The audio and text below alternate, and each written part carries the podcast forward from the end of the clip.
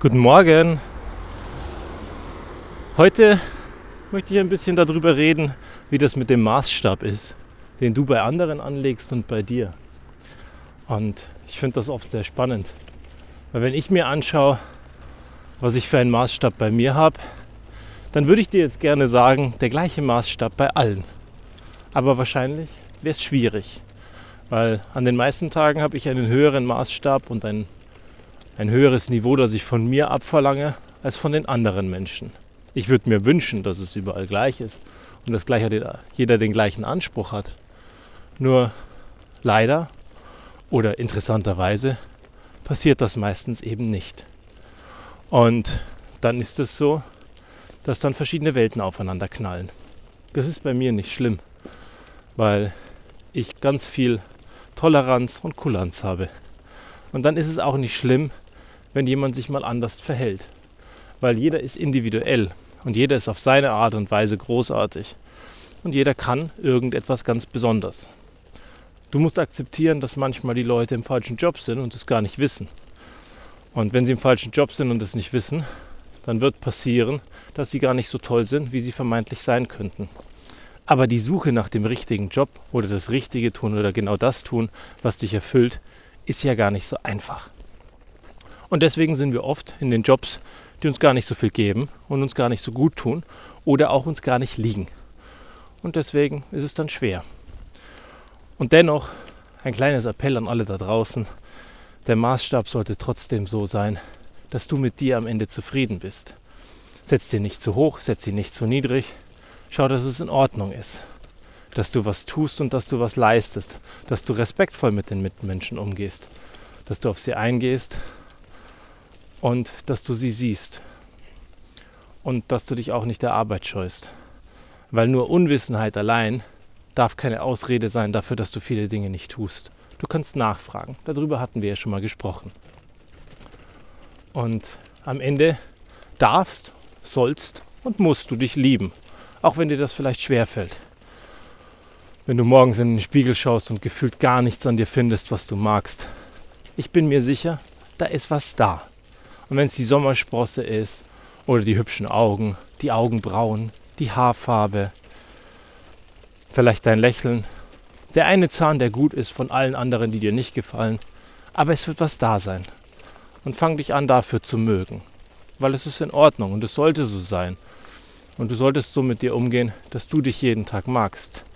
Außerdem solltest du an Nummer 1 stehen in deinem Leben. Weil wenn du das nicht tust, wird es schwer für andere da zu sein. Erst du, dann die anderen. Das ist etwas, worüber wir immer wieder auch diskutieren und ja, Schwierigkeiten haben, es zu tun. Weil ich die Tendenz habe, meine Frau die Tendenz hat, dass wir uns nicht als Nummer eins im Leben sehen. Und irgendwann ist es dann wahnsinnig kompliziert, genau das zu bringen, was gerade benötigt wird, für die anderen da zu sein, weil irgendwann dir der Akku ausgeht, wenn du nicht an Nummer eins stehst. Also räum dir ein bisschen Platz ein, hör mal auf dich und mach die Dinge, die dir gut tun. Ich zum Beispiel bin zwei Tage, eine Stunde später aufgestanden. Normalerweise mache ich in der Früh Sport. Gestern und heute habe ich entschieden, ich brauche mehr Schlaf. Deswegen habe ich geschlafen. Ich gehe ohnehin am Morgen vier Kilometer, um die Kinder in die Schule und in den Kindergarten zu bringen. Also es ist eigentlich gar nicht so schlimm, wenn ich keinen Sport mache. Oder ich mache ihn eben später. Im Verlauf des Tages, wenn er denn reinpasst. Oder einfach am Abend. Und wenn er nicht reinpasst, aber ich trotzdem Bewegung brauche, dann nehme ich mein Telefon mit, laufe raus und mache meine Telefonkonferenzen draußen, wenn es das zulässt. Auch das ist ein Luxus von dem Job, den ich habe. Ich weiß, viele werden diesen Job nicht haben oder einen Job haben, wo sie draußen spazierend Telefonkonferenzen machen können. Aber wenn du es hast und wenn du nicht präsentieren musst, wenn du kein Protokoll schreiben musst, dann geh doch mal raus. Beweg dich. Weil wahrscheinlich ist es möglich. Und wer zwingt dich am PC zu sitzen und währenddessen deine E-Mails zu machen? Konzentriere dich auf eine Sache. Du wirst mehr da sein. Oder tu parallel etwas, wenn du was parallel tun kannst, das dir gut tut. Und dann wird es leichter sein und besser sein. Ein zweites Thema, das ich noch habe, ist spontanes Reagieren auf die Umstände, die auf dich einprasseln. Heute Morgen war alles ein bisschen anders. Wir haben länger geschlafen, deswegen waren wir eigentlich spät dran. Ich würde noch nicht sagen, dass wir verschlafen haben, aber wir waren definitiv spät dran. Und parallel dazu im anderen Zimmer, wo die zwei kleineren Mädels mit meiner Frau schlafen, Stille. Naja, nicht ganz. Die mittlere war schon im Badezimmer und hat dort umeinander gewuselt. Und meine Frau und die Kleine haben geschlafen. Die Kleine hat Fieber und meine Frau von der Nacht geschafft. Also spontane neue Dinge, die auf mich einprasseln. Ein bisschen zu spät dran, ein bisschen zu spät aufgestanden, zwei Kinder zum Anziehen, meine Frau nicht da, die normalerweise da unglaublich viel macht und mithilft. Also haben wir Gas gegeben. Und ich habe festgestellt, Mensch, zeitlich schaffen wir es trotzdem nicht. Um dann die Große zu bitten, die mittlere anzuziehen. Mit ein bisschen Hilfe hat es dann ganz gut geklappt und wir sind vorangekommen. Wir sind runtergegangen, haben die Pausenbrote fertig gemacht, haben das Frühstück gemacht, haben gegessen, uns fertig gemacht und sind losgegangen. Der erste Blick wieder auf die Uhr.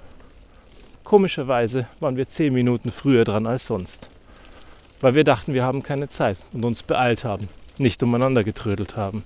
Und es hat sehr gut geklappt, obwohl wir auf uns gestellt waren. Und am Ende wissen wir auch, dass wir was Gutes getan haben, weil oben mal jemand schlafen konnte, der sich seinen Raum für sich viel zu selten einräumt. Und in Summe gehe ich jetzt nach Hause und habe ein gutes Gefühl, weil ich mir sicher bin, dass die Kleine wieder fit werden wird und das Fieber verschwinden wird und jemand anderes zu Hause vielleicht die fünf Minuten Schlaf bekommen hat, die sie ganz dringend gebraucht hat. Also auch da Schau mal genauer hin. Es wird viele Menschen geben um dich rum, die du liebst und die dir wahnsinnig wichtig sind. Kannst du ihnen den Tag vielleicht ein bisschen vereinfachen? In diesem Sinne, viel Erfolg beim Achtsamsein und beim in die Welt gucken. Ich bin mir sicher, auch dieser Freitag wird einiges Gutes für dich parat haben. Pass auf dich auf. Bis zum nächsten Mal.